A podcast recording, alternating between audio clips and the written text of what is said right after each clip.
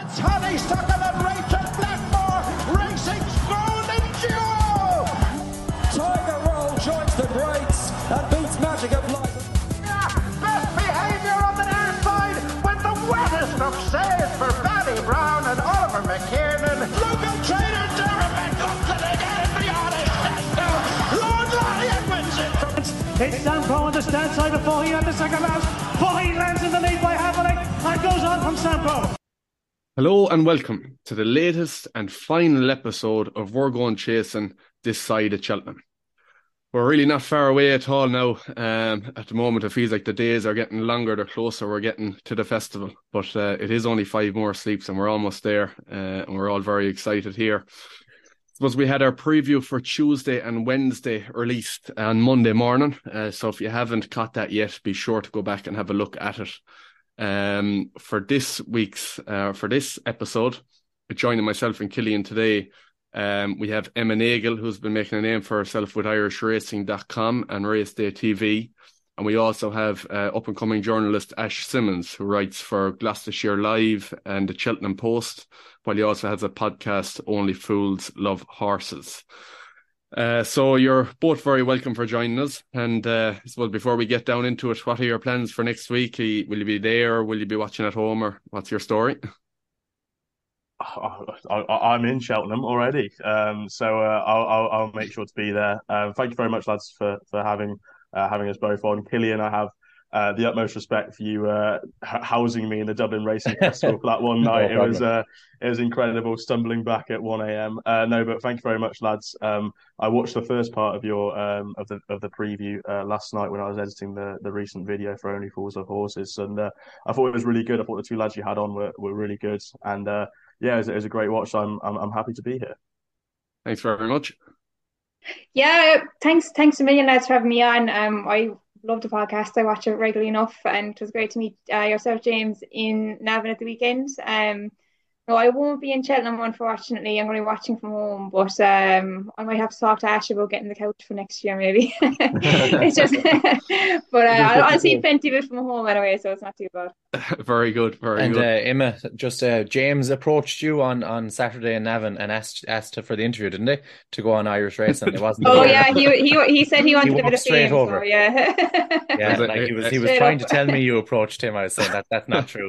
No, James he saw the camera and he. Yeah, that sounds about right. God, and Ash was going on saying that he admired Cillian for taking him in there at Dublin Racing Festival. Ash, that was an awful error of judgment on your behalf. I didn't actually see it. I see you'll be forking out for a hotel next year, I'm sure. I gave you a bed as well, like the same night. Yeah, but I know what to expect to come to yours. Right, look. We'll start off with Thursday. So, and just before we get into it, I'd just like to flag with you that if you can just comment below on YouTube or let us know there on Twitter what thoughts you have, whether you agree or disagree, or if you have any different angles, we'd love to hear from you. So getting right down into it, I suppose the first race then on the Thursday is the Turner's Chase. We've Mighty Potter there at the top of the market at 6-4. Brambridge 4-1, Appreciated is about 4-1 as well. There's a few others there towards the top of the market who won't be running there, like El Fabiolo and Sir Gerhard. Ash, we'll start with you. Do you have a strong opinion in this race? Is there any there that you really like? Yeah, I suppose I do have a strong opinion, and I'm not going to be the first person to tell you this, and I'm surely not going to be the last up until Cheltenham, but I'm a massive fan of Mighty Potter. I have been since last season. I was a big Supreme Hurdle fan, and seeing him go to post and running through a rail and then absolutely clattering 4 out, I thought that's game, set, match. I'll just enjoy Constitution Hill. It's quite incredible how this horse has progressed over fences. Like I go down to the gallops every morning at the festival and do it on the Monday and the Sunday before as well. I got chatting to someone who's very close inside the Gordon Elliott camp, and they said if Gordon's ever going to have a Gold Cup horse in the next couple of years, there's your man right there, and it was Mighty Potter. So I think, and Kevin Blake has said how much Gordon Elliott loves this horse and how much they thought he's going to be a chaser in time. I've really liked this season so far. I thought he showed so much character in the Drinmore. Like he carried that fence he just literally walked through. He carried it along with him, carried it on his back and said, come on, lads, I'm carrying this with me. If you want to catch up, have it, and I thought he was great there. And he still made mistakes in his next run at the Dublin Racing Festival, like going away from the stands, the fence away from the stands. He made a mistake there. He wasn't the most fluent at all of his fences, and I still think that just shows that he's got so much improvement to go.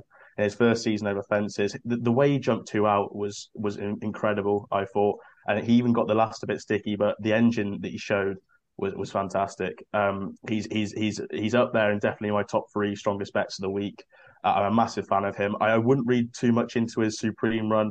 Like I said, he ran for a rail. He got the four out too a bit bad.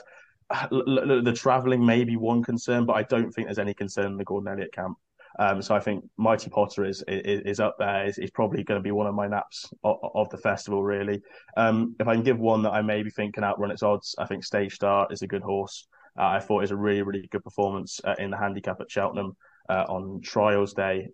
That's Right Gino's gone some way to frank the form a little bit, running in behind stablemate Solo. So Stage Star 14s, I think, can outrun it. But I think this is a Mighty Potter show, lads. Okay, very good, very good. Emma? Yeah, I think Ash summed it up pretty well there. I'm a massive fan of Mighty Potter as well. Loved his performance at Dublin Racing Festival. I would be slightly worried about his run last year at Cheltenham. You know, the occasion of the festival is the big thing. And, you know, he seems to be maturing a bit more. I don't think he wears the red hood this season. He seems to be a bit more mature, which will stand to him. But I think Brambridge is a bit of a danger. Look, I know he was a long way behind him in the Drinmore, but Brambridge loves Cheltenham. He loves the hill. You know, he was brilliant there at the November meeting. Flew up it last year to win the Martin Pipe. I think he is a danger on the spring ground. I think he'll be a lot better horse, but I think Mighty Potter is the winner. But I would be wary of Brambridge. They do seem confident about Appreciated as well. To be honest, I thought he was quite disappointing though. Behind El Fabiolo, I liked him coming into that race, and he is a 9-year-old now. So maybe you'd be wondering, you know, is he a bit vulnerable to these young up and coming novices, a bit younger horses? So yeah. I'm a big Mighty Potter fan as well, so yeah, he'll be my bet in that. But we're at Brambridge definitely. Okay, very good, very good. Cillian, you're going to complete the tree here, I'd imagine. Yeah, exactly. Mighty Potter is probably the nap of the whole week, I'd say. He'd win this. He'd win the RSA as well if he wanted, or with the Brown Advisory. Like, hopefully he goes up to 3 miles now in Punchestown at the end of the season. And I agree with Ash. I think if I was backing a horse for a Gold Cup next year, I'd back him. To be honest, I think he's everything you need to win a Gold Cup, but I would be slightly wary of Appreciated. I know he's 9 and like he probably isn't improving as much as Mighty Potter is, but like he's very good. And every time you hear Paul Townend talk about Appreciated, like you'd swear he's one of the best horses in the yard. And like I just be a small bit concerned that he might get a bit closer to him. Like, I think you go back to his Supreme run, like he blew them away, and I know he was off the track then for a year, but he completely blew them asunder. And Blue Lord back in second's a very good horse, so that would fail when he fell. So I'd say Mighty Potter to be Appreciated to be for me now. Yeah. And myself, I get all those points on Mighty Potter. He looks the real deal. Brambridge, I wouldn't be too gone on. I think that I'd actually rather if he was running the Arkle, to be honest. And I know he looked like he'd improve for the step up and trip, but I just think even a strongly run 2 miles round Cheltenham with the stiffer finish would see him in a very good light. It was 2 miles that he ran in at Cheltenham in November as well. I don't know if it's set in stone. I think all the vibes are that he is going here. But I'd be interested in him if he was to go to the Arkle. Appreciated at the prices, I'd be nearly inclined to side with over Mighty Potter. If you can get 9-2 about Appreciated, I heard David Casey talking about him on some preview there last week, and he was just so bullish about him in terms of the step up and trip. He was so keen, I think it was Boy Sports actually. If you went back and watched it, he'd nearly convince you. And his angle was each way, like won't be out of the first three. And you know what, I do see that point. He was disappointing the last day. I think he always needed to step up and trip. I don't know if he was ever, I always thought he'd be better over a further trip, put it that way. While he achieved a lot over 2 miles, I think he'll be a better horse again over 2.5. So look, I'll go with him each way and take the 3 on there. Moving on then to the Ryanair Chase. We've Shishkin at the top of the market at 4 to 5, Blue Lord's about 5 to 1, Janadil there about 7 to 1, 15 to 2. Emma, we'll start with you here. What's catching your eye? Yeah, I couldn't have Shishkin at odds on, to be honest. Look, I know he was brilliant the last day, but you know he's a horse with so many problems. Like, could you trust him? You don't think you have a fair bid at that kind of price, and I don't think I could trust him. You know, he could easily blow them out of the waters, but he could probably pull up just as easily as that. You know, he's probably not one for me. I like Fury Road each way. I thought his run behind Gallopin Deschamps at the Dublin Racing Festival was very, very good. He was upsides him nearly coming to last, and you know I think this race is probably open. I know Shishkin's a very good horse, but you know he's unreliable as well. Fury Road looks a bit of an each way bet to me. Blue Lord, not 100% sure. You know, I think they're only will they run him in this? Will they run in the Champion Chase? I'm not sure if it's confirmed yet. What his best trip is, hard to know. He's not a horse that I particularly like. Janadil, look, he was very good in Gorin. They were saying he looked fairly heavy in the ring, and Rachel rode him very cold, kind of came and took it up late on. Look, he was second to Aloha in it last year, so he'd have to have his chance to place, but you know he's probably vulnerable to another kind of better class of a horse. I think Fury Road is probably my bet in this, each way 8 to 1. I don't think he can go too wrong. He has course form at Cheltenham. Look, he disappointed in the Stairs when he ran there, but he was third in Albert Bartlett a few years ago as well, so I think he's a pretty solid each way bet. Okay, very good, fair enough. Cillian? Yeah, I think Shishkin will win, but I wouldn't have the balls to back him at 8 to 11, to be honest. I'd like French Dynamite. I'd prefer if he ran in the plate as to this. But he might hit the frame. And again, on another each way one, Envoy Allen, maybe. Like, he was very disappointing in the King George. But like when he won it up north, he beat Conflated, he beat Galvin, like he beat good horses that day. Going back down to 2.5 miles, you wouldn't be surprised if he came third. Like, but I do think Shishkin will win. Yeah, I don't know.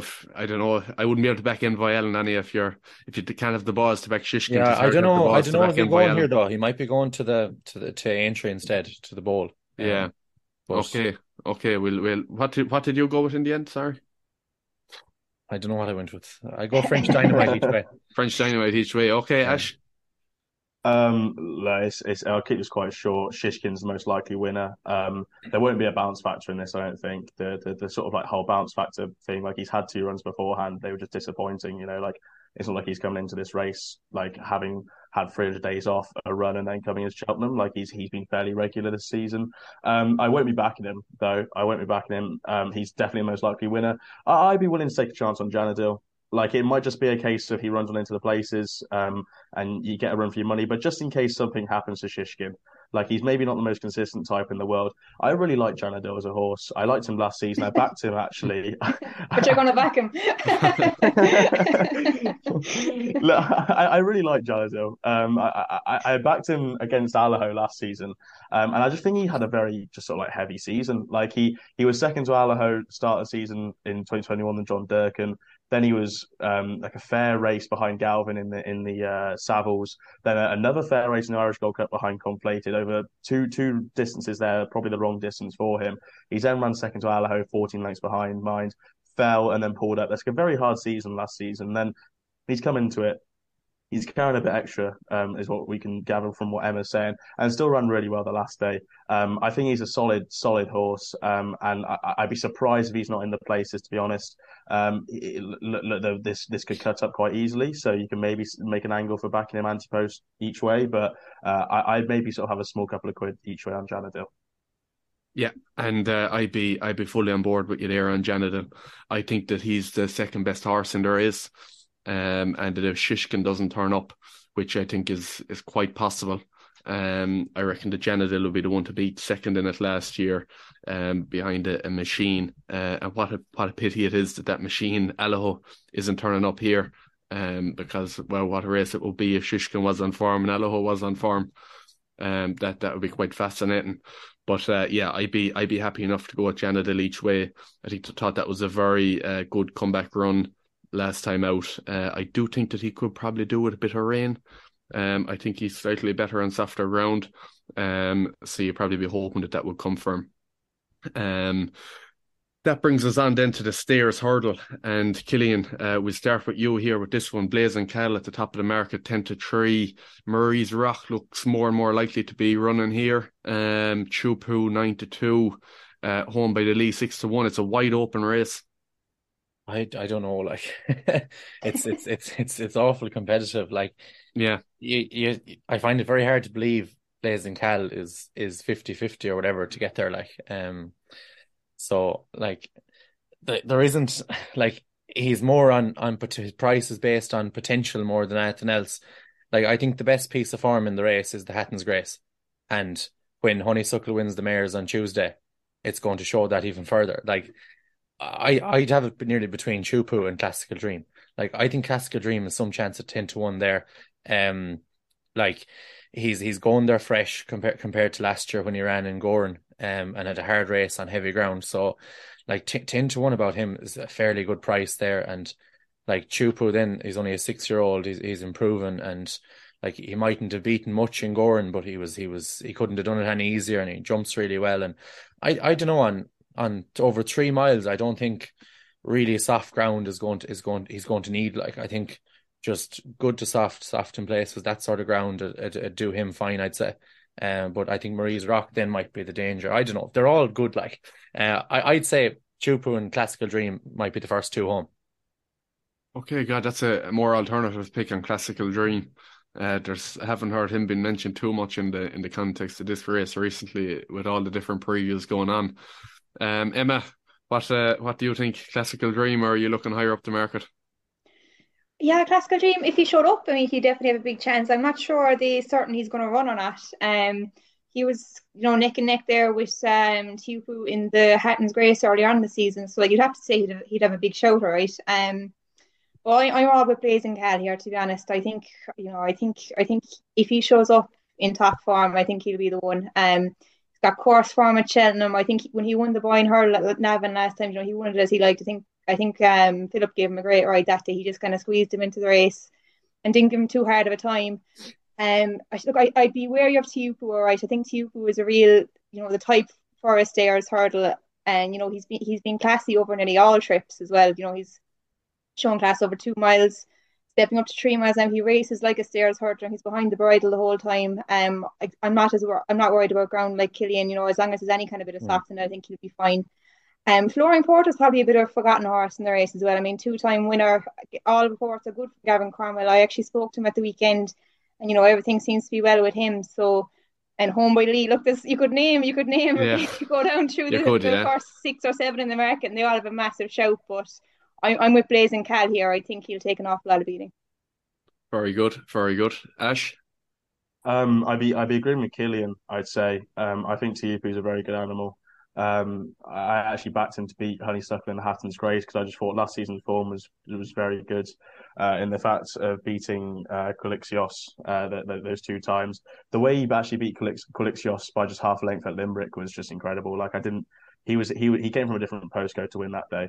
I wouldn't be too concerned about the grounds. Like, I think if the more and more you read in between the lines, they say that he needed that softer ground last season when he was running over 2 miles because he maybe just didn't have that top class speed at that level, and that the softer ground just slowed everything down for him. You wouldn't want it rattling quick, but I think the recent rain that's just come down would just take that sting out of it. So close to Cheltenham, I think he'd be pretty fine on it. So. I say Tupu is quite a strong one there. I can see the case for Classical Dream. I think if they get him right, he's coming into it fresh, and we all know how good he is fresh. He was very good again behind Tupu. You maybe think that potentially the trip was a little bit short for him the last day, so going back to the 3 miles, I think is brilliant. And I just had to have a little check on the exchanges to see what it's saying about this one horse. But I wouldn't say Asterion Falange at 40s is an outrageous shout. I really wouldn't, because I like the horse. He was all right over fences, and he has been all right over fences. He just seems to get that. Well, he's there was a bit of money. He drifted all the way out to 90s, and now he's sort of in at about 40s. So like there seems to be a little bit of market support in the fact that he's always going to be an outsider, but there's just a little bit saying that he probably might go to the race. This has been his only entry since the start. They've never even mentioned about supplementing him for a chase race or anything. And Like, I have this like image in my head of him just absolutely clattering two horses in the Supreme as my only hurdle memory of him. I was on Elixir Dainey that day, and he hasn't been seen since on the track. So, but no, I just think he's a very good horse, and I think if he turns up to his top level, he is probably one of the top three horses in this race. So I'd say there's worse 40-1 bets to have than a Syrian Falange, but I'd be firmly in the Tubu camp. Yeah, and to be honest, I wouldn't be against you there, and the Assyrian Falange one at all. I don't know if I said it on the podcast, Cillian, or if I said it to you in person, but I was making a bit of a similar case for him there a couple of weeks ago to Cillian. I wasn't listening to you, I'd say. He doesn't seem happy about that. Even like a horse we haven't mentioned, and I don't fancy him, but it just shows the nature of the race, is Ashdale Bob. He's another one. I don't think he'll win it, but his form isn't a million miles away from the horses we're talking about here. He has bet 3 lengths by Home by the Lee at Leopardstown at Christmas. He was only beaten about a length by Classical Dream at Punchestown last year. He seems to be always thereabouts. It's such a competitive race. He ran a really good race in the Coral Cup last year as well. He's nearly guaranteed to be the last horse off the bridle anyway. He could look like turning in. He might win this, but probably a few might just stay on past him. But the run the last day was very good against Home by the Lee in Leopardstown, and he's a big prize too. And no one even mentions him. That's how strong the race is. Yeah. It's a fierce, strong race. If I had a gun to my head, I'd be going Blazing Cal. To be honest, I think his comeback run last time was very impressive after so long off the track. He stayed on very well. He'll only be better again over a further trip. Unbeaten. That's definitely who I'd be siding with if I had a gun to my head, but thankfully there's no gun to my head, so I'd probably not be getting too involved in that one. I'd say it's definitely one to be watching. That brings us on then to the Jack de Bromhead Mayor's Novice Hurdle. The Grade 2 Lucia is 13-8 favourite. Ashro Diamond 7-2. Willie's got a few there then, Night and Day and Lot of Joy, and then Magical Zoe as well. Obviously for Henry de Bromhead, and what a great story that would be if that could be pulled off. Cillian, we'll start with you here.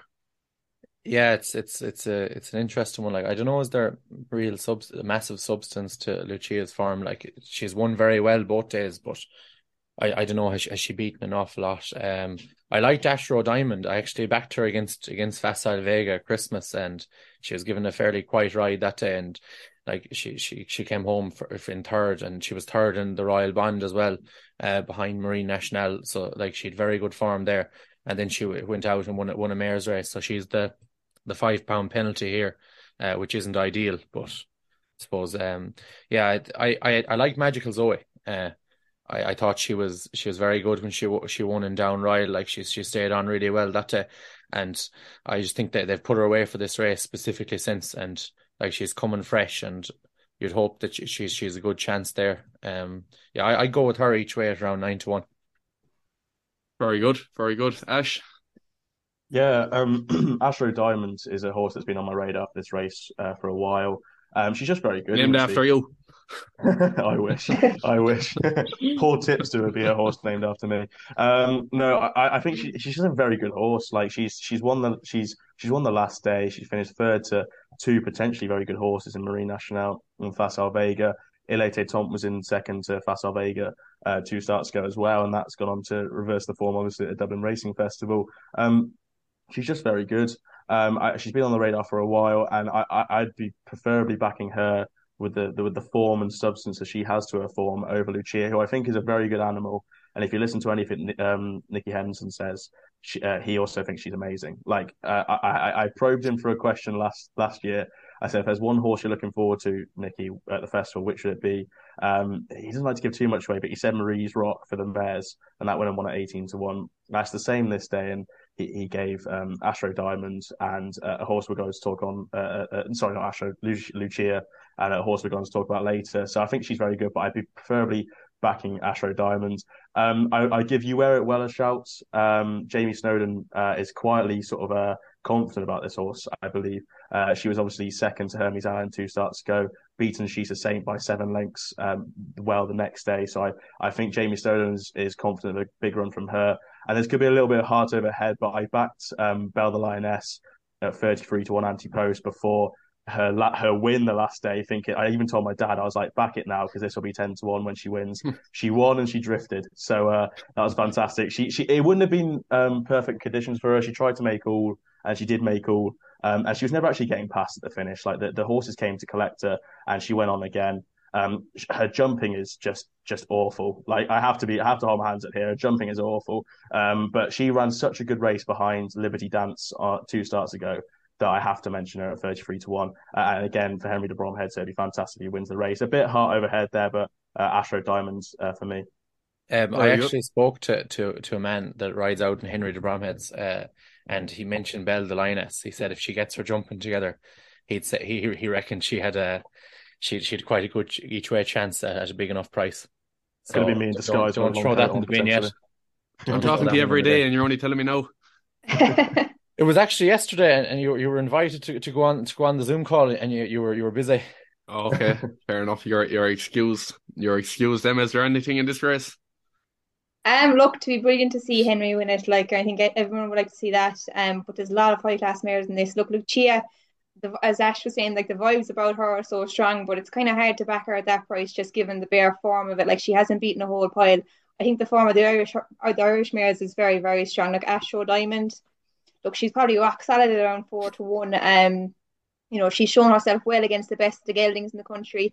I thought she might have been a small bit more impressive in the Solorina last time, but look, she grinded out and she got home in front of Jitaris, who isn't a bad mare in her own right, who's around 14-1 for this. But look, it's a race that has produced 2 winners for Willie in the past. I think Limini and Lorena both won the Solorina and went on to win the Mayor's Novice for Willie. So, the vibes on that side are good. But one that I really like is A Lot of Joy at 8-1. I thought she was very classy on the flat. I think first time out for Willie, he entered her in the big qualified riders race in Galway, which, was... Yeah. Showed you how much he actually thought of her at that time. Like I think she was a Swedish St. Ledger winner or something. But yeah, that's it. Yeah. I think she's a half sister to that Sonny Boy Liston. I think Charles actually has him now. He won the Cesaro, which a few years ago. But she went on then. She was 4th in that race after having no luck the whole way out, and she went on then. She was 3rd behind Waterville and Echoes and Rain in the Irish Cesaro, which was a massive one for me. Her hurdle runs, I think, have been very good as well. I think she was beaten first time out in Cork behind a good horse of Gavin Cromwell's. I know the way you're thinking. I wouldn't knock her for that at all. I think he's a very good horse, and she's been impressive after that since. So I think at 8-1, she's probably the bet for me. Okay, we're happy enough there, so we'll move on. Just looking at it, we sort of said that. Once we get through all the graded races of the day, we'd loop back and look at the handicaps. So if any of the other three have any particular fancy in any of them, they can shout as we go through them. So we'll start off with the Pertemps, and actually said I wouldn't put people on the spot on the handicaps. But Cillian, he sort of prides himself on the Pertemps. He claims that, what is it, 4 of the last 5 winners? No, I win 6 in a row before last year. Sorry, I was very good, yeah. I haven't... 6 in a row on the Pertemps, right? Mr. Pertemps, go on. I haven't a notion. The floor is yours. I no idea. What good is that? Shoot first. He could hose up, couldn't he? Like, yeah, he could, yeah. I saw a lot of people putting him up and different preview nights and stuff. I know Gavin Lynch had him up there today as well, and Johnny Deneen was talking him up as well. Like, and I think Charles gave him as his bet for the week over in the preview over in Dubai. So the vibes are very good. I think saw someone saying they're nearly talking him up as a stairs hurdle horse nearly next year. He could have any amount in hand, but I just know what I want to go back in him at around 7-2. There was actually a good one in. I think it was in Paddy Power Shops in Ireland, Mighty Potter and Shoot First, 10-1 there today. It was Gavin Lynch's nap or something. So I must pop down after this, throw 20 quid in it. I don't know. I thought Maxim won very well at Christmas. in Leopardstown, and I know he got put up a good chunk for that, but I think he's off 145 now or something. But like, you know, it wasn't a terrible run in Leopardstown in the Dublin Racing Festival either. Like he got a fairly handy ride once he was beaten, and I think he had a big cut up the side of his leg as well. So you might need to excuse him for that. I think I hear Keane Quirk is going riding him, so he'd be taking 7 off him. So like he mightn't be too bad, and I think. Yeah, David Jennings talking up, walking on air. There's any amount of there. It's a very competitive race, always like. So I might chance Maxim maybe each way. Yeah. It's 8 or 9 years, I think, since Charles Burns had a winner, and now he's got a few very lively chances. Obviously a winner at Cheltenham, that is, a few very lively chances. For the Portamps, Ash or Emma, do you have any strong opinion on this? Go on, Emma, you go first. I'm with Shoot First here. I think Charles has plotted him out for this for a long, long time. He put him away after he won at Cheltenham last time. I think he won that day with any amount in hand. And, I think with any bit of luck, I'd say he'd be bang there. Another horse of Gavin Cromwell's, Percival, like a loss, I think is how you say it. He was impressive as well last time. Big win at the Dublin Racing Festival. But I'd say Charles probably has a fair grip of that form because his horse Grozny was in behind him in second. So if Charles is confident on Shoot First, I'd be very keen on him, to be honest. Okay. Shoot First is the claims are obvious. Like, and even Charles Burns was saying straight after the race in the parade ring that like we're saving him for March. This has been a plan. You only Charles Burns knows how long this plan has been, but we probably can guess that it's been a while. I'd be willing to take him on. I quite like Walking on Air. He was my Ballymore horse last year, anti-post. He then went to Aintree, and I think I was crying in a corner somewhere after he pulled up, or it was very bad. But I think he was very good the last day. Like it was very much last chance saloon. The last day at Exeter, because his first 2 runs of the season in handicaps haven't been amazing. He's then gone and beaten Sabrina, who's actually a mare that Paul Nichols likes quite a lot, by 3 lengths. Done it really well that day. Only been put up £5 for that. So I walk on there. The claims are obvious. The horse I need to mention, and it's from what I was mentioning there, Nicky Henderson. The other one he gave was Steamer March, and he sort of said this a little bit unprovoked before I asked him the question. Like we were going through his runners for the week. A few of the handicaps he was given sort of like one-liners and stuff because he didn't really have much or didn't fancy that much. And he got on Stealer March, like, and it could be the fact that it's owned by the king, so he's very keen to get a royal runner and a royal winner. But he said he'd give this a chance now, like, and they won the last day at Wincanton. Like the form isn't worth too much, but he's won it quite well. I thought he's always sort of staying on. He's galloping really, really well. So I'd be interested to take a chance on the Stealer March at 16s. And my other one is Hector Javalex at 16-1 for Charlie Longston. Won on New Year's Day, beating Jet of Magic by 7 lengths. That course form is very good. Qualified for the race by finishing 4th to Itchy Feet the last day. Charlie Longston says that it's probably his best chance of the week. So I think there must be a massive chance for Hector Javalex. I think he's quite a smart horse. So I'd be sort of penciling him in. And just like a little one, there's been murmurs about this John Joe Neal on Tillier, however you pronounce it. Yeah. I'm bad at them, but people are saying that he's been put away for this race. I don't think that's the case. I hear bits and pieces now that he's had a few niggles to sort out behind the scenes with this horse. He's not the most straightforward. He's picked up a couple of knocks here and there. These are murmurs that I'm hearing. So obviously he goes out of a chance, finishing 3rd to Shoot First, but it's not as straightforward as a case of they've plotted him out for this race. But those will be my 3 to go to war with in the Potems, which I have a horrendous record in. Okay, and is there anything in the place that you fancy? Or yeah, I think my chances might be gone though with this rain, but hopefully it doesn't go too bad. I'd be playing this non-runner money back for sure because I've heard nothing about the horse, and I don't know whether Emma will be able to enlighten me if she's spoken to Gordon at all. But I'm quite sweet on Call Me Lyrene for this race. I think the step up in trip's going to be right up his street. He's obviously won the Liffey in 2022 off a mark of 138, and it was disappointing in the county hurdle. They put a claimer on that day. I think it might have been Rob James even to try to get down to his mark. He's just got no route through. No, nothing really happened. Rob James isn't even trying hard after 2 outs. over fences. He's won twice, finishing staying on second to the Grade One runner-up in Visionarian over in Galway. After that, he fell behind when travelling very promisingly behind Easy Game and Kenboy. That was at the fourth fence. Those are both 161 and 157 chases respectively. I think he's a very good horse. Call Me Irene. I think he could be the typical graded horse in a handicap because I do really like him. Decent ground is ideal though, very much ideal. All of his runs have been pretty much in the summertime over fences. He hasn't been seen for, I want to say, 150 odd days maybe, since maybe late August or even September. So the decent ground will be right up his street. But I've sort of had blinkers on Call Me Irene. 25-1 non-runner money back is the way I play it for the plate.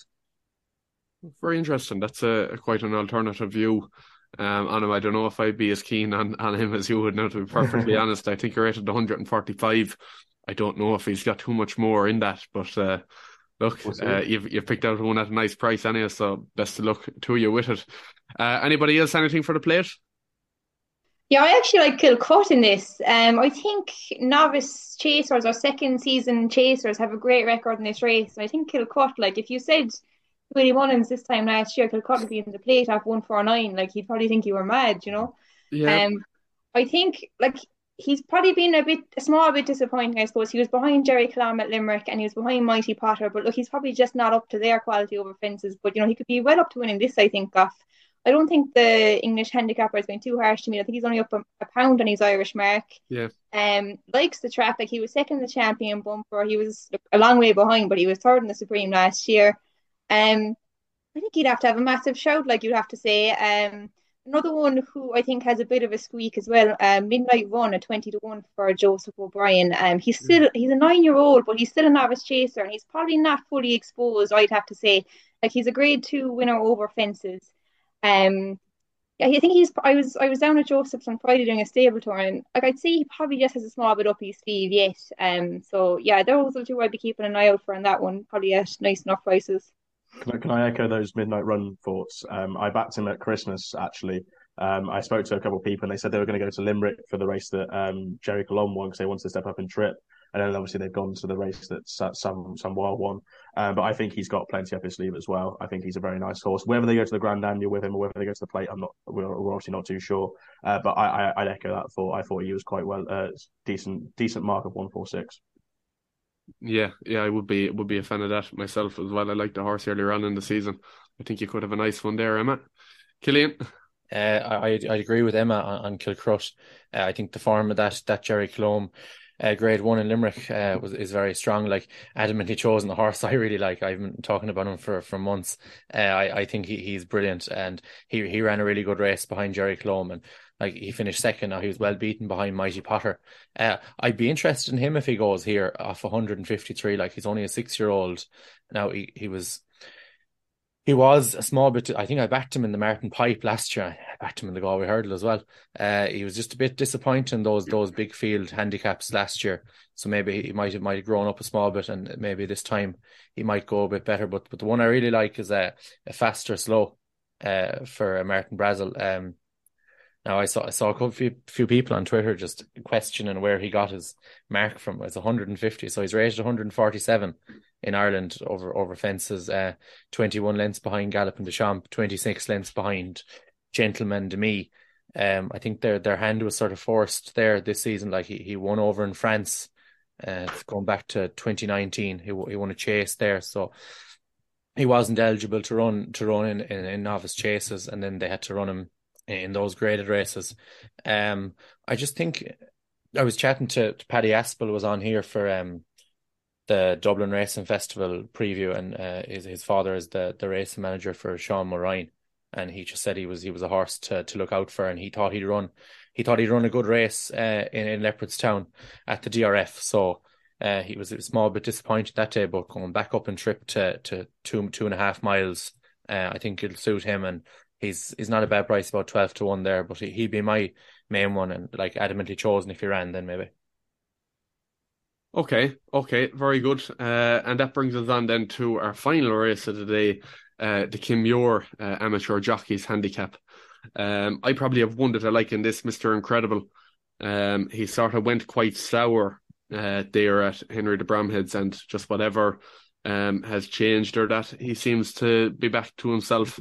He was brought down there at Leopardstown in the Paddy Power Chase over Christmas, ran very well at Warwick early January, and I just feel that off 144 he could easily be 7, 8, 9 pound well in there. You know, he's quite lightly raced. He's still only a 7-year-old.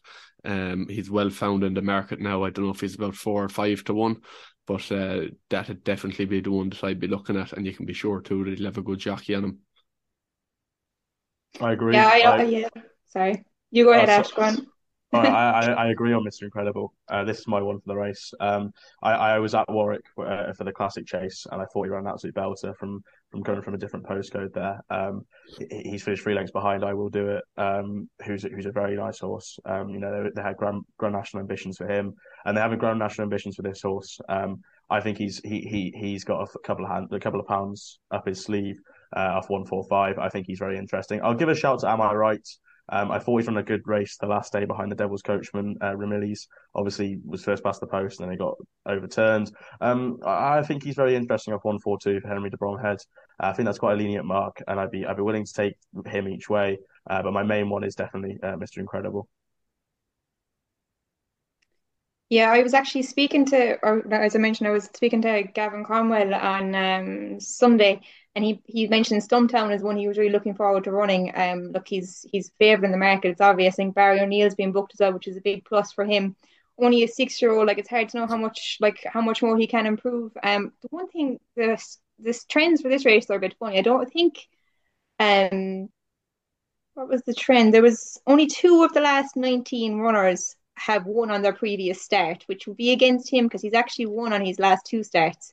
Look, I agree with you on Mr. Incredible as well. When I was actually down at Uni Mullins at an open morning a few months ago, I kind of hung around for a bit afterwards, and I was out in the gallop with Patrick, and he was kind of pointed this horse out to me in particular. I think Paul Byrne bought him out of Henry de Bromhead's, and he's been a bit of a project for Patrick, I think, for the last kind of year or so. They've kind of employed some really interesting training techniques with him. So, like, I think Patrick probably wouldn't be going to this much hassle with the horse if he didn't think he'd a massive engine. Like, so I agree with you on the Warwick one. I thought, you know, I think Brian Hayes just was trying to get him to finish his race, really. I don't think that was his big day. You know, he owed him to kind of keep him sweet. The Grand National is probably his overall target, but, you know, he could probably pick up this on the way if he gets his run of the race. You know, the last day he ran on with his ears pricked. You know, I don't think he even ran a race the last day. If his head was in it, I think he could definitely take this one. It'll be interesting to see if Willie might put some kind of headgear on him, because I think 8 of the last 12 winners of this have worn headgear. Whether or not he take to it, like, would he take the blinkers? Would he go sour? You know, maybe cheek pieces or something like that. But yeah, I think he'll take a bit of beating. Gordon has obviously a great record in this race as well. He's got Dunboyne at about 10 to 1, second in Tiestes last time behind Carefully Selected, so he'd have to be respected as well. But no, I'm with you on Mr. Incredible here. Very good. Cillian, do you have anything to add to that? Not really. I'd find it very hard to back Mr. Incredible. I know he's behaved himself now the last twice, but like, he's such a monkey. He can't get over what he was doing last year when he was in the Grade 1 over in Punches or Leopardstown at Christmas. Just plonked himself at the start, wouldn't stir, and then pulled himself up in Tremor. Like, he gave it was actually gas watching him that day. He gave Darren no choice. He was just like, I'm done now, good luck. I hear he was a very hard horse to even get to go up a gallop at one stage, blowing Henry's. Yeah, I'd find it very hard to put money on him. I'd like Angel's Dawn if she ran in it, but I don't know, is she going there or to Utoxeter? I know Declan Carroll from Under Started Orders was talking about her for Utoxeter, but yeah, like she looked to have, she was travelling really well in Punchestown the last day. And I just wonder, would she go here? I think they're depending on what the ground is like, to see where they decide to go. But I suppose she'd be an interesting one. And then next destination, like, I know he's a long time off the track since he was beaten by Galvin in the National Hunt Chase, but like, he was really high class. He won two Grade 1s as a as a novice hurdler over in Ireland, third in a Ballymore, and like as I said, only beaten a length and a half by Galvin in front of Escaria Tin, who's another really good horse in the 4 miler a couple of years ago, like down to 1-4-5. You know, be interesting to see who if he does run and who Nicky gets on him. Like does that Nicky Nicky and Paul Nichols Willie, they're experts at getting these horses back, and like if he retained any bit of ability, he might run a big race. Yep. Okay, right. Before we finish up on the Thursday, I'll just ask you all for your best bet of the day. Emma, we'll start with you. Blazing Cal, Stairs Hurdle. Okay, Ash? Mighty Potter for the Turners. Can I also mention Angel's Dawn? They're going to try and go for the Kim Muir, but it's wherever they get in, because she's up 1-3-1, and she's number 41, I think, on my screen. Right, so she'll be up against it, so... Yeah. Okay. Cillian? Mighty Potter. Okay. And I'm actually going to go with an each way double. Appreciated and Janadil. I just think Willie, the form he's in, that you would know he'll go and pick up both of them. If he doesn't pick up both of them, they should both place anyway. Right. On to day two. So we start off with the Triumph Hurdle. Willie will surely be winning this, totally dominating the top of the market. Although Comfort Zone is probably a nice alternative. Cillian, we'll start with you here. Which one of Willie's wins it? Blood Destiny. I was for Blood Destiny before the Dublin Racing Festival. I thought like what he did in Cork was very impressive, beating a good horse who's well fancied for the Boodles and in Sir Alan. And then like I know maybe the horses in Fairy House, they didn't want to get too close to him, but like it was a complete demolition. Like I think, like as someone I think Paddy Aspel was on here, and he was saying like they probably thought that he was going to come back to them, and like Paul got a breather into him, sort of slowed him up, and then just went again and bet them nearly 20 lengths. Like Nuzret's came out and won the Adonis over in Kempton. Common Practice was well fancied in that handicap Gaelic Warrior won. At the Dublin Racing Festival, he unseated that day, like, so the form in behind is pretty good, like, so he'd be the one I'd like. I suppose a few question marks over Lossiemouth after the last day, and she'd a very difficult race, so it's a bit disappointing she's gone into favourite. I thought she might stick there, but just have to back the winner anyway, I suppose. Blood Destiny. Okay, Emma? Yeah, I agree. Blood Destiny's probably become a bit of a talking horse now, I suppose, since the preview night started. Everyone's kind of going for him, but oh, look, I agree with Cillian there. I liked him after his run in Cork. I actually backed him for the Triumph back then. I thought he was very impressive visually. And, you know, I just think he's probably a strong stayer, and sometimes a stayer can win the juvenile hurdle rather than a speed horse. So I'm with him. Look, I wouldn't be totally ruling out Comfort Zone. He has the track form at Cheltenham, which, you know, you'd have to think would stand to a juvenile an awful lot. He won a grade 2 there earlier on in the year. But yeah, Blood Destiny for me. Lossiemouth, look, she was unlucky the last day, but I think she's probably beatable now. Gara Marceau, I'm not sure will she uphold the form of Lossiemouth. So yeah, Blood Destiny for me. Who do you think Paul will ride then? Do you reckon Lossiemouth or Blood Destiny? The vibes are Blood Destiny at the moment. It's hard to know, though. You know, there'll be a bit of pressure from Rich Ritchie to ride Lossiemouth. I don't think Rich Ritchie has had a Grade 1 winner since Fabian won this, or since Fabian won a Grade 1 last year, which is, you know, a long time for an owner like him. Has he not? Okay. I don't think so. Yeah, I think I heard that. I'm open to be proven wrong, but I think that's right. So, you know, will there be a bit of pressure to ride a Grade 1 winner for Rich if he hasn't had one already? Hard to know. Yeah. I think the vibes are probably Blood Destiny at the moment, but it's probably a guessing game, really, isn't it? Yeah, it is. I'd imagine if he does get off Lossiemouth will drift big time. Whereas if he stays with Lossiemouth, Blood Destiny won't drift, really, you know. But definitely if he gets off Lossiemouth, you know, she'll be one out to 3-1, I reckon. Ash? I'd probably be opposing here, and I'm willing to stick with Lossiemouth. I thought it was a massive run the last day. I was watching it with this photographer I know from Germany, and we were watching the race, and I just couldn't believe the absolute like horrid run she got through, and it was awful. Like she got done by her own stablemate. She had to come wide round there, and people were slating Paul Townsend for that, but I think that was really, he had two choices there. He could either stick on the insides, maybe 5 lengths back, hope there's a gap coming out and then go for it. Or he can try to take something into his own hands, go around the outside. He's got free rein, but he has to go just a little bit outside, a little bit longer, and hopefully he's got an engine under him. And I think she showed plenty there, but I think she's had too much of a torrid route through that she just hasn't got to Gala Marceau. I think she'll reverse the form of Gala Marceau. I'm fairly confident on, and Blood Destiny looks and he be nice, obviously. He's a very good horse, but you know, the last day beating a load of Boodles horses potentially. Like, I actually really like Common Practice for the Boodles, but you can really sort of guess that maybe they weren't wanting to get too close to Blood Destiny that day. I just really think Lossiemouth, and especially with the mares or the fillies allowance she gets, I'm really quite confident on Lossiemouth actually, because I thought she was unbeatable coming into Dublin Racing Festival. I actually thought she was unbeatable for the Triumph coming out of the Dublin Racing Festival in the way she just got no run through, and I think she's quite smart. It's actually interesting. She's just gone her favourite on the exchanges by very minuscule amounts, but the amount of talk that's been in the preview nights, there was a massive sort of like plunge of money in there for Blood Destiny, and she's still holding herself at the top of the market. So there's definitely someone that likes her quite a lot with a bit more money than myself. I'd say Lossiemouth for me. Yeah, and I'd be in agreement with you as well. I thought she just ran into that race at Leopardstown was such a tough race in terms of the trouble that she met going around. And I'd love to see Richarchie back there in the winner's enclosure in Cheltenham. You know, such an eccentric character. I think it would be great, but I do think that Lossiemouth will be coming home in front there, and you'd imagine Blood Destiny should be following her home then. Brings us on then to our next graded race of the day is the Albert Bartlett. What a race that's wide open, a lot of horses there, with a lot of form that's sort of tying in together. It's very hard to get your head around it.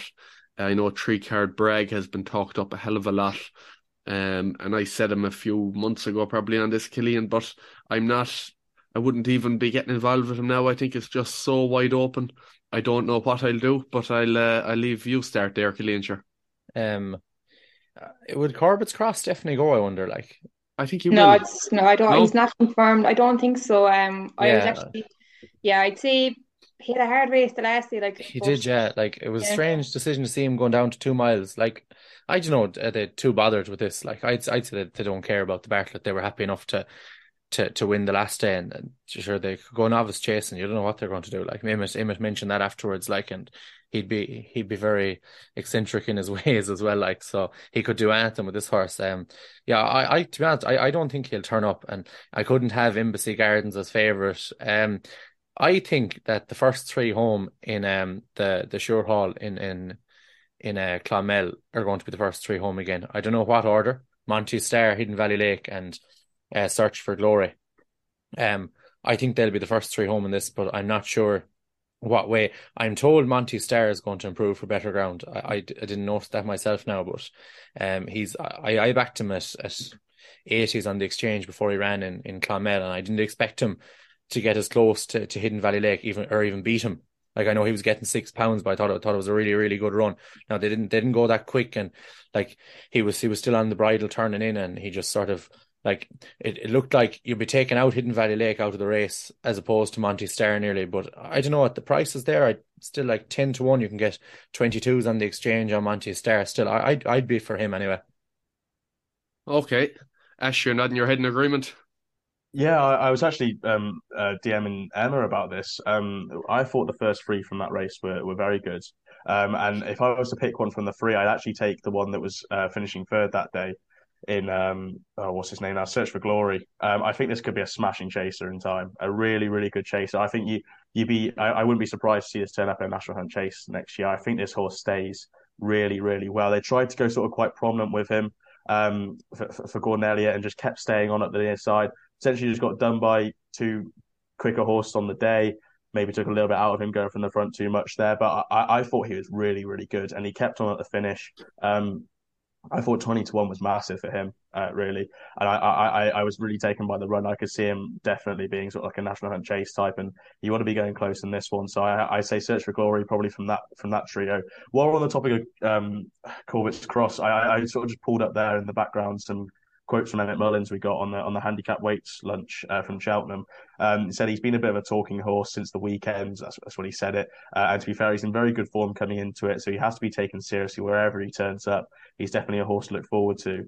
I'd say if he was more inclined to talk about his runner for the Fox Hunters, or sorry, the Hunters Chase, than actually Corbett's Cross. Like for the Bartlett, like I say, there was a bit more of a twinkle in his eye talking about the Hunter's Chase horse, and that could be because Corbett's Cross potentially isn't coming here, or there's even chat afterwards. I was listening to a couple of people that they were considering supplementing him potentially for the Ballymore because he ran over that sort of shorter distance. So I think just the nervousness of where he might turn up, where he might not turn up is a reason to leave him alone. I've been a little bit of a fan of Favori de Champdou for a while now for Gordon Elliott. Yes. I think he's really good. Like, he's beat Let's Be Clear About It by 4 lengths the last day, and that's like gone and bolstered by 22 lengths. Like, whether there's substance in that form for Let's Be Clear About It, you don't know, but it seems like Gavin Cromwell thinks he's got a nice horse with him there. And for Favori de Champdou to be winning that day, how he did as well, was very, very smart. I'd be seriously interested by him. I think AP McCoy actually napped him for the whole festival from the William Hill preview night, I believe. That's a very funny and interesting nap. Don't quote me on that. Don't quote me on that. I'm going to try and find it somewhere, but it perks my interest a little bit seeing that. And I've been quite interested by him for a while. And I'll give one more shout to a horse of Paul Nichols' Stay Away Faye. I thought this is quite a nice horse. I wasn't too blown away with his run the last day behind Maximilian, and that form, you know, it isn't really good enough to be winning something like this. But you hear the comments from Harry Cobden and Paul Nichols, and they say they're quite sort of a little bit quietly confident the prices of this horse. So you've got 3 each way horses there. So take them to war, back them all each way, and you can have a lovely trifecta on your hands. Okay, yeah, and actually interesting one on Stay Away Faye is that he actually bet Monty Starr in his point to point. Correct, yeah, yeah, I know, which is a. Not that it'll matter too much, you'd imagine, come next week, but an interesting one all the same. Just on Favori de Champdou, is that even how we pronounce it? I'm going for it, so yeah. It sounds right. I quite like him too, and he's got, well, first of all, it's a very open race, and the profile that you're always looking for this race was a horse who was battle hardened, had a good few runs. And maybe not the most flashiest type in the world. Maybe in the last year or two, that's maybe changed a small bit. But I think he's gone back to the older type. Like, he's on the go a long time. He had 3 runs in bumpers, and then he was injured for a couple of years. And then he came back second in his maiden hurdle, out again for a full year. And now he's come back again, and he just has 3 wins in his last 3 starts. And, he's just... like, he's a different profile. He's 8 years of age, and there's something about him that I do like him. But again, it's such an open race. You couldn't be going in with too much confidence in any of them, because you could make cases for all of them. And Cillian is going to make a case for something here, I'm sure, are you? No, Cillian, you spoke, didn't you? I've already gone. Emma? Yeah, no, I'd be confident in Corbett's Cross if he showed up, to be honest. I think he'd be very, very hard to beat. But, like, will he go is the question. Like, we were talking about it earlier on the week, and, maybe the fact that JP, I can imagine JP spent an awful lot of money on this fella. Like, would he want to get a Cheltenham winner? Maybe so. Or look, I think the plan with him originally was to go the kind of Noble Yates route, go for the Grand National as a novice next year. Now, whether that will change or not, like, he could be probably a Grade 1 chaser he's looking like at the moment now, so they might change plans on that one. Like, but Three-Car Bragg is a horse I've liked for a long time, but look, you want to get a bit softer for him. He looks like a real, real stayer, and he likes to go cut on the ground. Like, as you were saying, the Shore Hall, you can make a shout for all the 3 of those. I think maybe one Shambly Kid has a bit of a squeak at 14 to 1. He beat Monty Starr last time out. He was a bumper winner for Richard O'Brien. He was bought by Willie after he beat a fancied horse, Willie's Polo Lounge, I think. I think he's a bit of a squeak, owned by Gigginstown. But look, you could name as many as you want. Let's Be Clear About It for Gavin Cromwell, another one. He was a very good bumper horse. Kind of fits the profile. He's kind of battle hardened. He's got plenty of running done. He was behind American Mike earlier on the season. He's got, not only takes a good enough horse to beat, let's Be Clear About It. Like, so you'd say he'd have to have a good shout as well. My IrishRacing.com colleague Vincent Finnegan had a very good shout, I think, for Seabank Bistro 22 to 1. if you look at him, like he was fourth in the champion bumper last year, and he was only, I think, 3 lengths behind Corbett's Cross when they met at Limerick earlier on the season. So like at 22 to 1, he looks like a big bet for me as well. Okay, yeah, okay, very good. Look, we'll move on to the biggest race of the week, the Cheltenham Gold Cup. And just before I go on about it and say how competitive a race it is, again, I've mentioned it on the podcast before. Last year, there was this big furore about National Hunt Racing and how uncompetitive Cheltenham was and how it needed to be reduced down to 2 days and whatnot. But now when you look at it this year, it's completely flipped on its head. While the Thursday is a bit weak in terms of you've got 3 handicaps there and the Grade 2 Mayor's Novice, in terms of the competitive nature of all the races, we've very few short-priced favourites. We've got Shishkin, and there's a lot of doubts about him, really, and then Constitution Hill, who looks rock solid, which you're going to have a few of them. But, it shows that, at least this year, the Cheltenham Festival is in a very good place. Emma, I'll start with you here. So Gallopin Deschamps is top of the market, 6-4. Are you looking past him? No, look, I think Gallopin Deschamps, like, he's probably my winner. I've been saying it for a while. I'm with him. Look, he is skimpy enough in the market, which would probably be a bit of a worry. Like, it's such a test of jumping, test of stamina. It's hard to kind of back a horse at that price. But I think, if Gallopin Deschamps turns up in top form, it's going to take something very special to beat him. Like, when you look through, you can make a case for so many of them, though. Like, I mean, even look at Manila Indo there at 20 to 1, Gold Cup winner, second in it last year. His form at Cheltenham is brilliant. So 20 to 1, he probably looks too big as well. Statler was smiling as you mentioned. Yeah. Yeah, I mean, I think did they book Mark Walsh? I think they were saying they did, yeah, Mark Walsh. Yeah. I mean, that's a plus as well. He'd have to have a massive chance. You'd say like a 20 to 1. He'd have to be banged there if he's in good form. Statler, like he'll get an awful lot closer to Gallopin Deschamps, you'd have to say, with the. It's more of a stamina test in Cheltenham, the extra 2 furlongs. Outside of that, look, there's loads of them. But look, I'm with Gallopin Deschamps, Manila Indo each way, 20 to 1 for me as well. Okay, very good. Cillian, do you want to follow that up? Manila Indo, I'd love to see him win it. Like, I'll burst to broaden it if he wins. Like, I saw Henry's stable touring at the races the other day, and he said it's the best preparation for Cheltenham he's ever got, which is strange. Like, considering like he usually needs a couple of runs to get going. Like, I remember I was told before he won his maiden hurdle, like before he ran the maiden hurdle, that you could basically have what you wanted him. He was beaten 10 lengths in Limerick Christmas, like a small farm horse that hardly ran again since for Willie, bet him 10 lengths. Took him a while to get going, and eventually he won the Bartlett as easy as he liked, and then came back and won a Grade 1 in Punchestown then. Like, look, his form in Cheltenham is outrageous. Like that's where all his best runs come. Like looking at it there, like 169 racing post rating in the RSA, 179 in the Gold Cup when he won it, 172 last year. Like, he's just a different horse over there, and like you could nearly guarantee like he's going to be thereabouts jumping the last, and like it's whatever passes him will probably win it. And I just think that. Against Gallopin Deschamps, maybe it might be just a year too soon for him. Is it a bit like a Plutard the first year he went, that just a bit inexperienced and just a bit younger, and like would he get outstayed by another horse? I'd be very interested in Noble Yates each way as well. Like, I think that the cheek pieces coming back on him now, like that he had on over an entry when he won really well over just over 3 miles that day. I didn't think he was that turn of foot that he showed in Aintree, and like the last day in Cheltenham, I'd forgive him that. Like, he was only beaten 2 lengths. He gave £3 to High Senior as well. He'd be my each way bet, but yeah, I'd love to see Indo do it again. Yeah, and just going back to Indo, and I know obviously he only had the one run. I don't know if you saw it, or I don't know where I saw it. But it was Robbie Power who seemed to make the change in tactics this year, we'll say. He just highlighted the fact that he hasn't ran well pre-Christmas throughout his whole career, and that he's 10 years of age. How many more good runs does he have left in him? And to leave him off until New Year's Day there at Tramore. So look, it's an interesting angle, but like, I think if a 10-year-old Manila Indo is going to win this, like, what does it say about everything else? you know, you've the champ. He's coming back, like. Yeah, but look, I like he can be.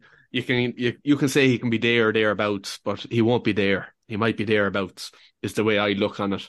What do you mean he won't be there, but he'll be thereabouts? Like, he won't be there. Like. He won't be winning, but he might be thereabouts. But he won't win.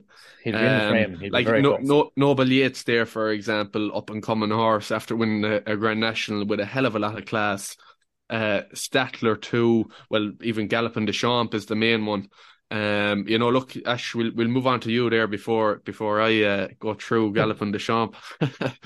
I'd just like to say on Menelarindo, I think it's very interesting the preparation he's got. Like, he had 4 runs before he won his Gold Cup, which let's be real, it wasn't a vintage Gold Cup. You know, Aputar was in second, Album Photo was third, but then the rest of that it wasn't too much. You know, Frodon was running in there. I think Black Op was in there for Tom George. You know, so like it wasn't maybe a vintage Gold Cup, and then he's finished second last year off 3 runs. So it's obviously very interesting. They just had the one run into this. Who's receiving weight off Statler to win the last day and coming into it. I think that's interesting. And it's either going to be a case of he wins it or it's bust in the way that his preparation is. And so if you're going on the wins it like Cillian is, then fair play to you. I wish you all the best, really, because yeah, it's definitely worse 20-1 bets than you could have in a former winner like that. I just think, first of all, I think Gallopin Deschamps, you take him on. I love this horse. I was a Martin Pipe backer for him, and I've been following him all the way through. I absolutely love him. He's probably in my top 5 favorite sort of like horses in training currently. And if he wins, I said this on the recent video we did for the channel. Like if he wins, I'll be the first one in there, like clapping him in, congratulating Willie, saying well done, what an amazing horse, because I absolutely love him. But I think there's just so much scope to take him on with. This is a good Gold Cup. This is a very good Gold Cup. You got Aplutard, who was this machine last year who won it. People couldn't see him being beat this year. And then he's obviously come out and maybe not done too well the last day.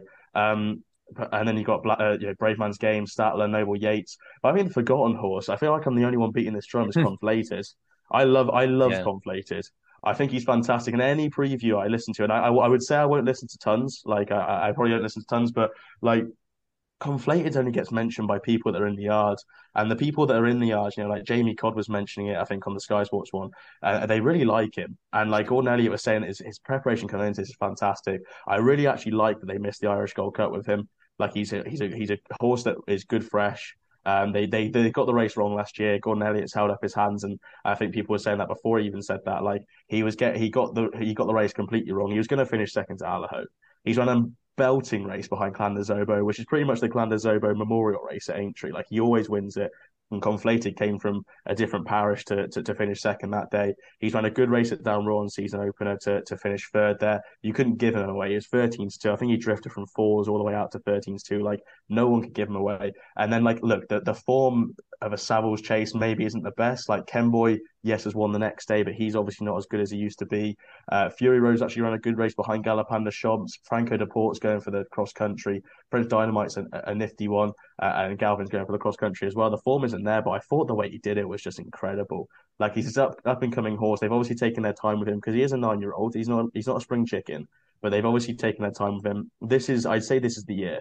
And in this year, and look, he may not be good enough in the end. And I was in the Galvin train last year, and I was very sad coming down the hill to see him. He really not having a chance, and it could be the same this year. But I think there's plenty of scope to take on Gallopin Deschamps because I was very nervous throughout his whole run at the Dublin Racing Festival. I didn't really like how he went over his fences until after the last.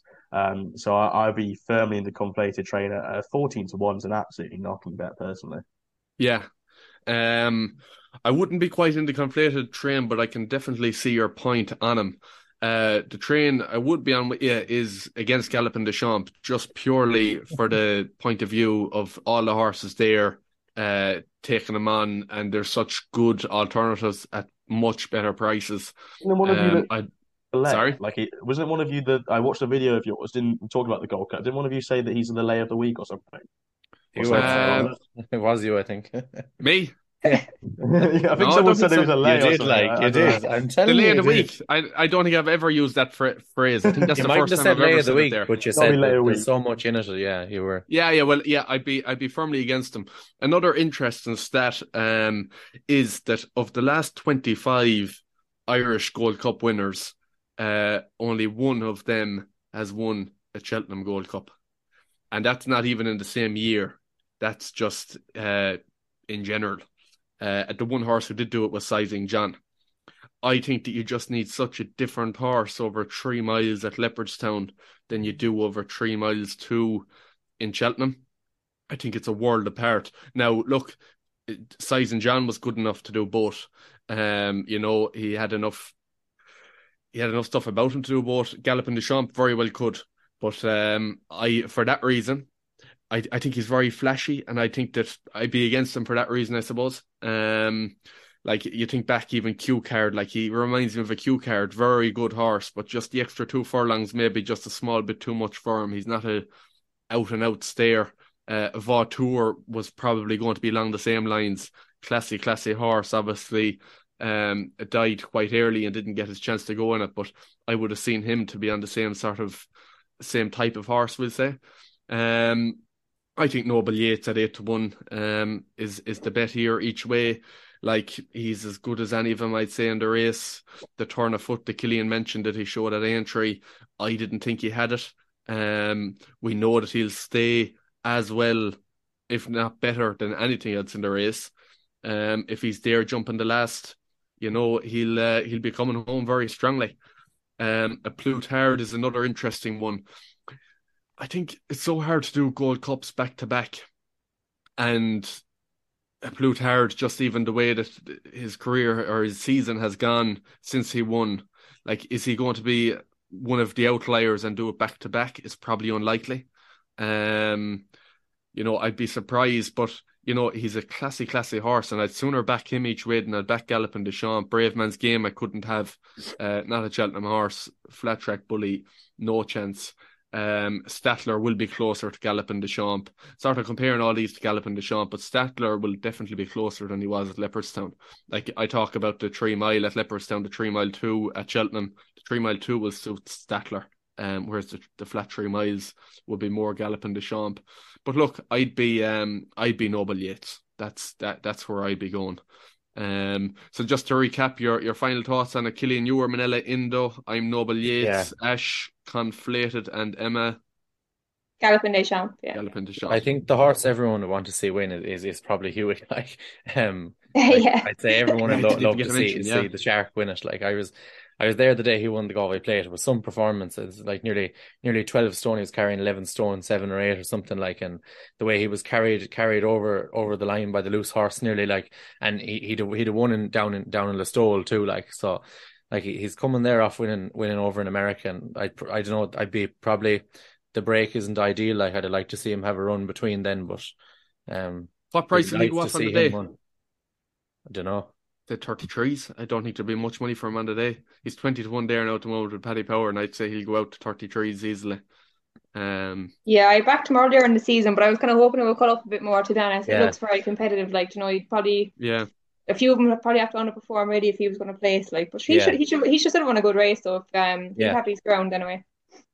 Yeah. Okay, well, look, we'll move on from there. So the next race we're going to look at is the Fox Hunters Chase. So David Christie is stacked here at the top of the market, and there's quite a few other nice horses, we'll say, such as Chris's Dream, Secret Investor, Brain Power, horses who have maybe ran, you know, on the rules the last couple of years and wouldn't be your typical fox hunter horse. Ash, we'll start with you here. I did a piece for the Cheltenham Post, which is sort of the regular column that I write for, and I did a section saying sort of like the favourite I take on, and Vorsley was the one really for me. It's not anything that he's done. I liked the horse, and I backed him to beat Billaway at Punchestown, so I was absolutely sick when he clattered the last and got done by Billaway. I just think there's just a bit more substance to everyone else's form, really. Like, he's gone to Stratford, he's obviously won, beaten Law of Gold by 4 lengths, then he's won a point-to-point, and then he goes and wins at Down Royal, giving a little bit of weight away to Dorking Cock there. But like, I just think you can take him on, really. And the issue is with this race, I'd be more confident on it if I knew what was going. Like, Fernslock, they said they weren't going to go, but they've entered it after they said they weren't going to go. So yeah. Who knows at that stage really what's happening with that horse? Wing Leader, you'd assume that if Forsley is going here, he's going to Aintree. But again, he ran such a good race the last year. I don't know, like, where he's going. I haven't heard anything anyway, unless anyone's able to enlighten me. And I heard murmurs that Flamers Claremont, they might actually go to this race with him. So it's very interesting. But the one I'd be lining on is Secret Investor for Paul Nicholls. Very interesting on his media day. He's bringing these horses out. He probably brought out maybe 8 or 9 horses for the photographers, and then we spoke about a few more sort of like privately in a little huddle. And he's bringing these horses out. He brought out Secret Investor to walk around, and I missed it on my phone because I was just changing over voice recordings. But I put many pounds on him, saying the fact that he said, "Oh, here's one of our better chances of the week coming out now." And it was Secret Investor. Natalie Parker will get the ride. She rode him to win a banger in February of this year. And he's just like, he beat Clanders Oboe in the Denman Chase, and then he's broken down after that, and then he's come back and ran off an absolutely ludicrous mark of 158 in a handicap, not done anything. There's no way he was getting anywhere near the same postcode as the winners in that race off that mark. He's then won 200 chases very well. And I think he's just the class act in this race. Like, he's fairly lightly raced since that Denman Chase because of the issues they had with him. It seems like they've got him back to sort of somewhere near where you could take a hunter's chase with him. Maybe not near to his best, but I feel like he's a very classy horse in this. And it'd be Secret Investor. But I also hear murmurs about Chris's Dream as well for Henry de Bromhead, who's a very interesting horse. I've heard bits and pieces about him, and he's obviously come there. If he returned to anywhere near his back class form, he's obviously won 2 points since finishing 11th to Longhouse Poet in the 2022 Fiestes. Like, he'd have a chance as well. And then you've got the likes of Bob and Co in there as well. And Emmett Mullins was interested by this. It's the horse. It's called It's on the Line. Emmett Mullins was very interested by that. I made a point to bring that up at the Cheltenham weight. So I think there's plenty of horses to take on if you were taking on Borsalay. I think there's plenty of horses in behind, but I'd be having my money on Secret Investor. Okay, Emma. Yeah, look, it's not really a race I bet on much, to be honest. It's a bit unpredictable. Billaway, I thought it was interesting. I think Patrick mentioned they might put blinkers on him for the first time here. So, you know, will that bring out a bit more improvement in him? Hard to know. He's been second in it twice. He won it last year. Is he kind of coming to the end of his kind of spree in the race? Hard to know. Look, Fern's Lock, if he showed up, like, it's kind of, as Ash was saying, like, they said they weren't going to go here. But look, he was brilliant in Thurles, and he beat Billaway by about 20 lengths, I think, that day. But I think the comments afterwards would make you a small bit worried, even if he did show up. I think they were saying, you know, he's a young horse, and the occasion might probably get him there. So, you know, probably be a bit worried about that, even if he did show up. Chris's Dream is definitely an interesting one for me. You know, he was a very high-class chaser in his day. He won the Troytown, I think, and I think he might have won the Redmills Chase at Gorin as well in his day. Did, yeah. So, yeah. So he's a very good horse, and I think Maxine O'Sullivan has been riding him in his point-to-points. It'll be interesting to see. I think she might have rode Emmett's horse last time as well, so, you know, who she ride might be a bit of a pointer here. But I think they actually produced Chris's Dream in his point-to-point days, so she might stick with that fella, I'd say. But yeah, I think he'll have a massive shout, but he'd probably want the ground a bit softer. You know, if it came up soft in the day, because I think he's probably his best form is on heavy ground. If it came up soft in the day, I might have a small bet on Chris's Dream, maybe. Okay, Cillian. Yeah, I'd be for Chris's Dream as well. Yeah, you're right. I mean, they had him for 4 runs on the track, and a couple of point-to-points as well. They sold him after he won a maiden hurdle in Limerick. Yeah, I think Maxine's going riding him. As far as I know. Farn's Lock's actually entered in a hunter's chase in Gorin on Saturday. Oh, that's really? That's what David Christie said.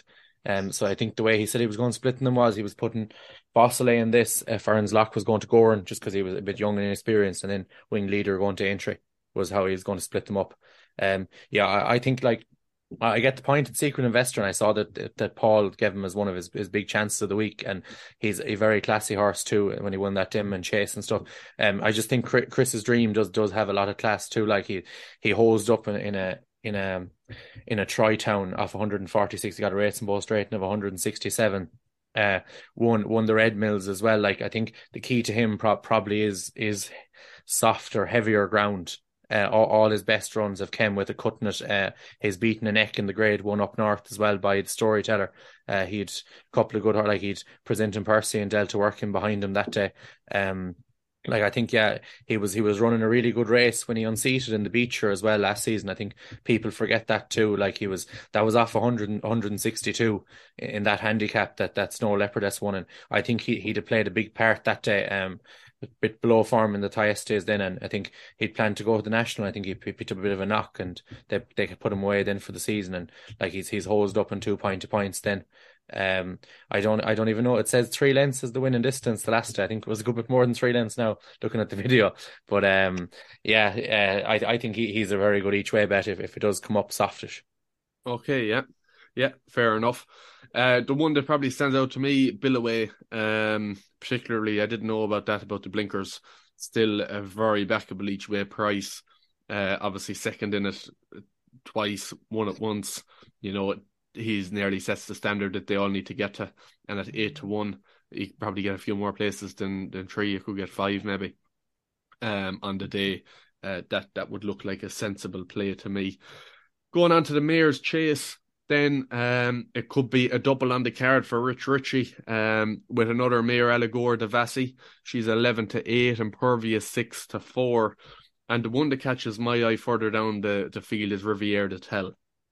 The vibes are very good about her at the moment. I know I mentioned her on our Mayor's Chase podcast a couple of weeks ago. She was a bigger price then. She's shortened now. And I just think on her best form, she's not far away at all from the top of the market. You know, if she can bring her A game, and the vibes are that she'll be bringing her A game, then, you know, 16-1, I think, is best priced at the moment. That's not a bad shout at all, in my opinion. Ash, you're nodding in approval. I'm starting to think we're reading off the same script here, because I'm agreeing with a lot of you're saying, James. And Riviere de Tell was one. Good sign, Ash. That's not a very good sign. Really bad. Cheltenham after the Martin Pipe. No, look, Riviere de Tell's been on my radar for a couple of weeks now. I think it was the stable tour with Gordon Elliott and the Racing Post that sort of like highlighted it to me, because I'll be honest, I just forgot about this horse. I forgot that she existed for a couple of months, and I saw it in there. I saw like sort of like some interesting comments from Gordon, and you think, okay, interesting. Let's just actually go through the back form of this horse and see how this stacks up in a mare's chase. And you know, she's finished a length off Captain Guinness. She was receiving £10, admittedly, yes, but Captain Guinness is a very, very nice horse. That was at Navan in November. So that's just really good form to me. It actually beat Andy Dufresne, who's like one of these horses that's fancy for the Grand Annual for Marco 155. Classical Grace Paddy was last of 4. You go further back than that. Like, she's run a good race in the Arkle. Like, she's run a very good race in the Arkle, and people weren't maybe talking about Arkle form as soon as it happened. They were saying it could be one of, you know, the weakest Arkles we've seen, but that form's stacking up really well. Like, Edward Stone has gone on to do absolutely wonders this season as an open chaser in Grade 1 company. You know, Gabby Nacco, sadly not with us anymore. Blue Lord was in 3rd, been a very nice horse for Willie Mullins, Grade 1 winner now as well. Warlord, potentially a bit disappointing, but then like Horton Color was in behind Riviere de Tell. Course Sublime was running a good race, actually. Was it falling when Jerry's Flame won, maybe? Jeremy's Flame? Yeah, that's correct. Yeah. That's correct, yeah. And then Magic Days as well in there. So I think that form has got some substance to it. And then even before that, like, you haven't to take a leap to make sure that this horse is still right there. But she's only a 6-year-old. Now, I saw a tweet, I can't even remember who it was, who said that because of her Carlisle run the last day that she's gone at the game, she's this like awful animal or something like that. Like, she's only a 6-year-old. She's had one bad run at Carlisle, which was 14 days after her run in Navan, and she's had to travel over that wasn't for the festival. Like, you put a line through that instantly, wouldn't you? She finished half length off Blue Lord, obviously receiving the mare's allowance. St. Sam was in 3rd that day. Then was 2nd to Fernie Lock in December 2021. Like, the form is just really good with this horse. I'm quietly confident that she's going to run a big race. And the vibes, like you said, James, are very good around this horse. Like, I respect the top 2 in the market massively. I really, really do. I think it's actually quite an interesting mare's chase, because I also rate Magic Days as a horse. But I'd say that if I was backing one away from the top 2, it'd be Riviere de Tell most times, if not all, and I'd be quietly confident in her to at least get into the fray. I'd be disappointed if she doesn't make it to the top 3, in my opinion. Okay, Emma? Yeah, I have massive respect for Magic Days, to be honest, coming into this. Like, if you look at her last run, she beat Dino Blue, and that's kind of a similar form line to Impervious. I think Magic Days was actually given Dino Blue a few pounds, whereas and she beat her kind of similar kind of distance as when Impervious beat Dino Blue in Cork, but she was actually on level weights her that day. So I think their form is pretty tied in together. So I think Magic Days probably looks a bit big at tens when you consider that. Look, she didn't run great last year at Cheltenham, which is probably a downside for, you know, that the track really suits her. But I think Adagori Devassi, the vibes about her are very, very strong. I think they think she could be kind of any kind of a machine. So I wouldn't be as worried about her jumping as a lot of people would be. I think she was probably just a bit, I think Paul Townend and herself were probably just a bit lackadaisical, I suppose, coming to that fence and Thurles when they made the mistake that day. But the form of it's been frank since. Brides Hills, who she beat that day, came back to Thurles again and won the last week or the week before. So, you know, I think she's been beating good mares. I think she could probably just be a class above them if she gets her jumping right on the day, which I don't think is that big of a worry. I think Jeremy's Flame is a bit of a danger as well. She's a high class mare, but I think Magic Days probably at the prices is the bet for me. I don't think her form is too far behind the top two in the market, so I think she's probably a bit overpriced in there. Okay, Cillian finishes off there. Yeah, I'm a big fan of Impervious. I think she's very good. I think the form with Journey with Me is very strong. He's running this weekend in a grade 3, I think, in Naas on Sunday. Like, if he comes out and wins that, he's, I'm not sure what's in it. Devil's Coachman, Saldier, Dino Blue's entered. She probably won't go. Mars Harper, Gold Cup Bay. There's a few nice horses in it. Like, if he goes out and wins that, it puts a bit more substance to the form there. Like, she was £8 wrong that day. She was giving him £1 when she should really getting £7. Like, so that was a very impressive run. I think she's just more. There's like Allegora Devassi. I thought she did jump markedly right both days. Like, and I just think that there's Impervious jumps. She's like a dagger. She's very straight over them and.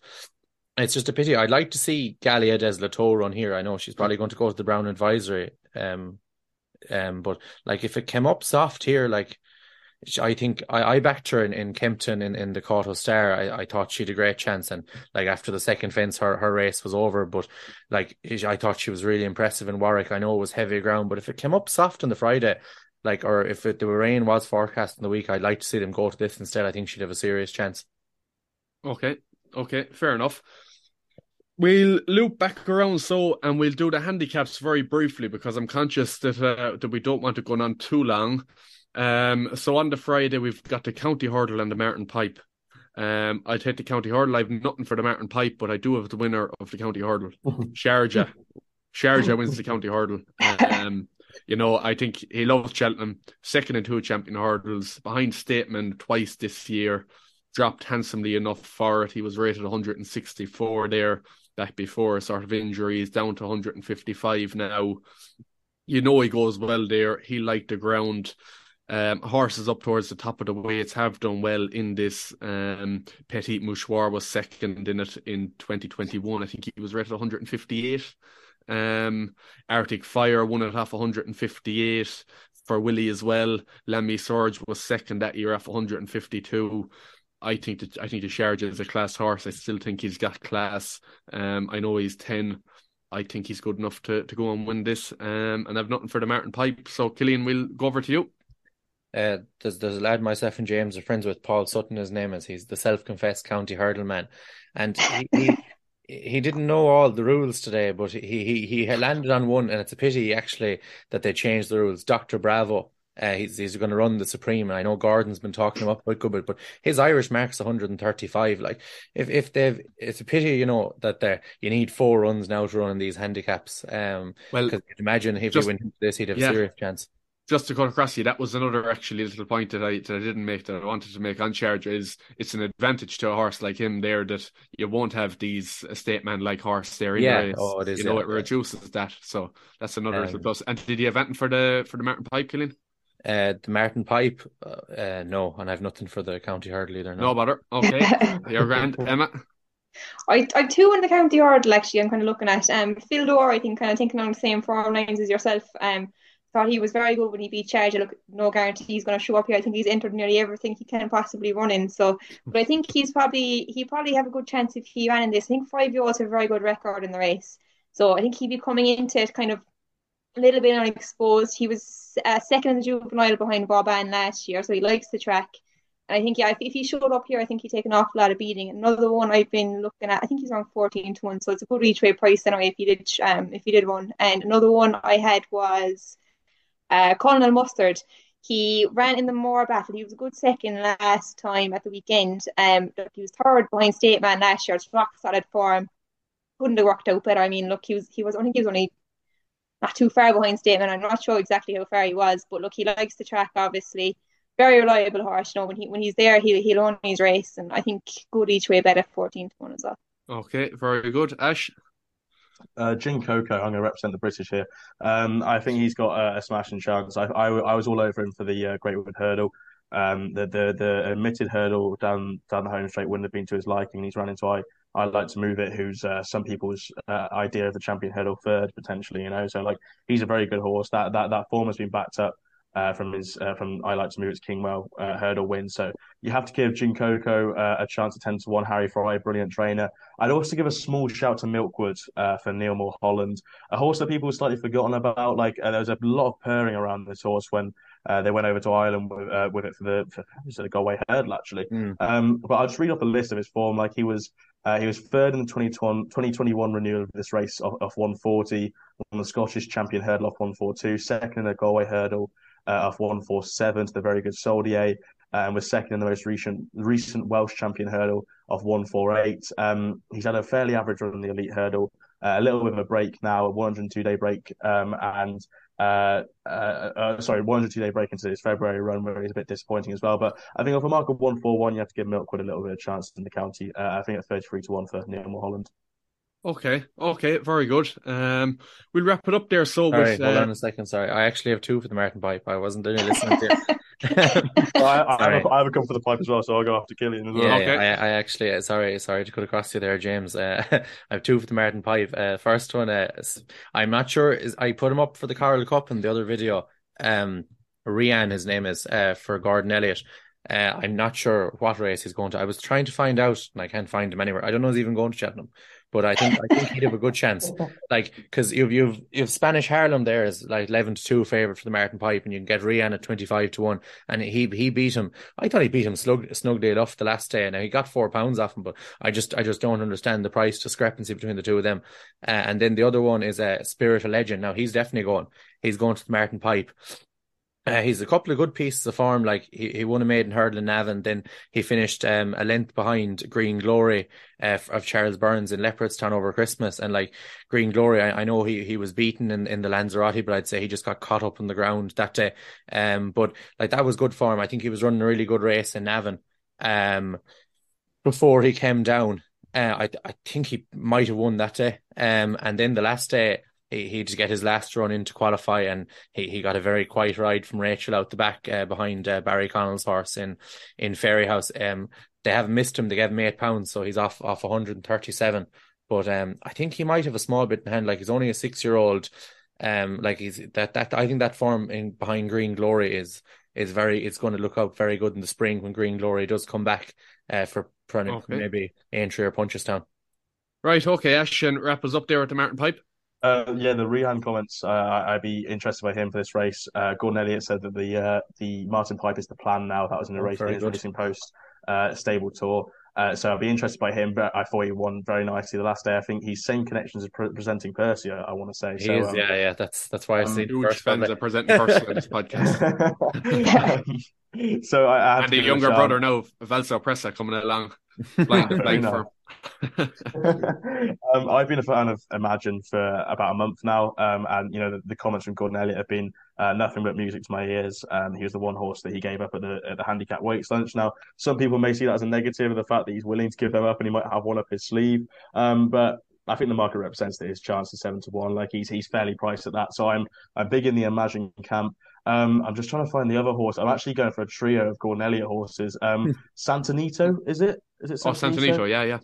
I think you have to give him a bit of a chance. Like his form is very good. Like he started this season running behind Marine Nationale, Hidden Valley Lake. Both of them are leading contenders for the Grade 1 novice hurdles. He's had a fair decent season now, and off a mark of 137, I think he could be well handicapped.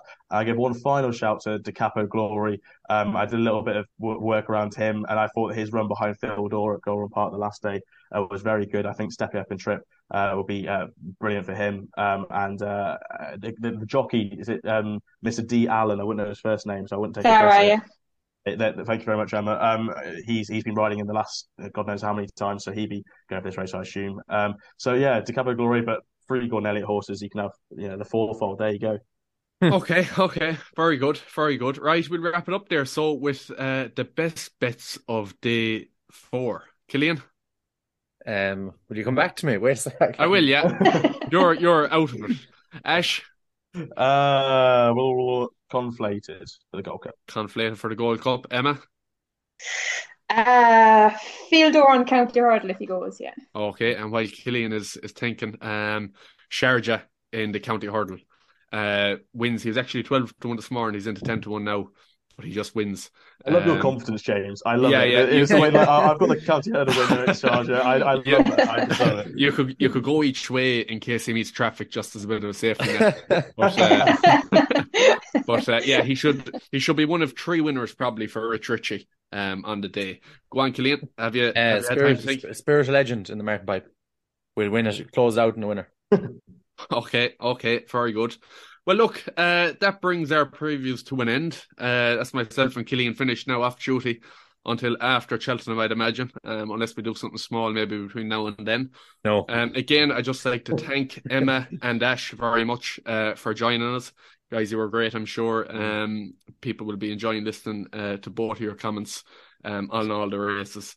So again, thanks very much to everybody for listening, and we'll see you at the other side. Best of luck with all your bets. Good luck very much, all. Vauban finds more now and kicks away and up the hill. Vauban wins the JCB Triumph Hurdle. Round the home turn, Davy Russell decides to send Presenting Percy on now. It's a beautiful straight, 11 victories for Honeysuckle. She is the winner of the Unibet Champion Hurdle. Heaven help us, runs riot to win the Coral Cup. Manella Indo is all out, flat out, but he wins the Gold Cup.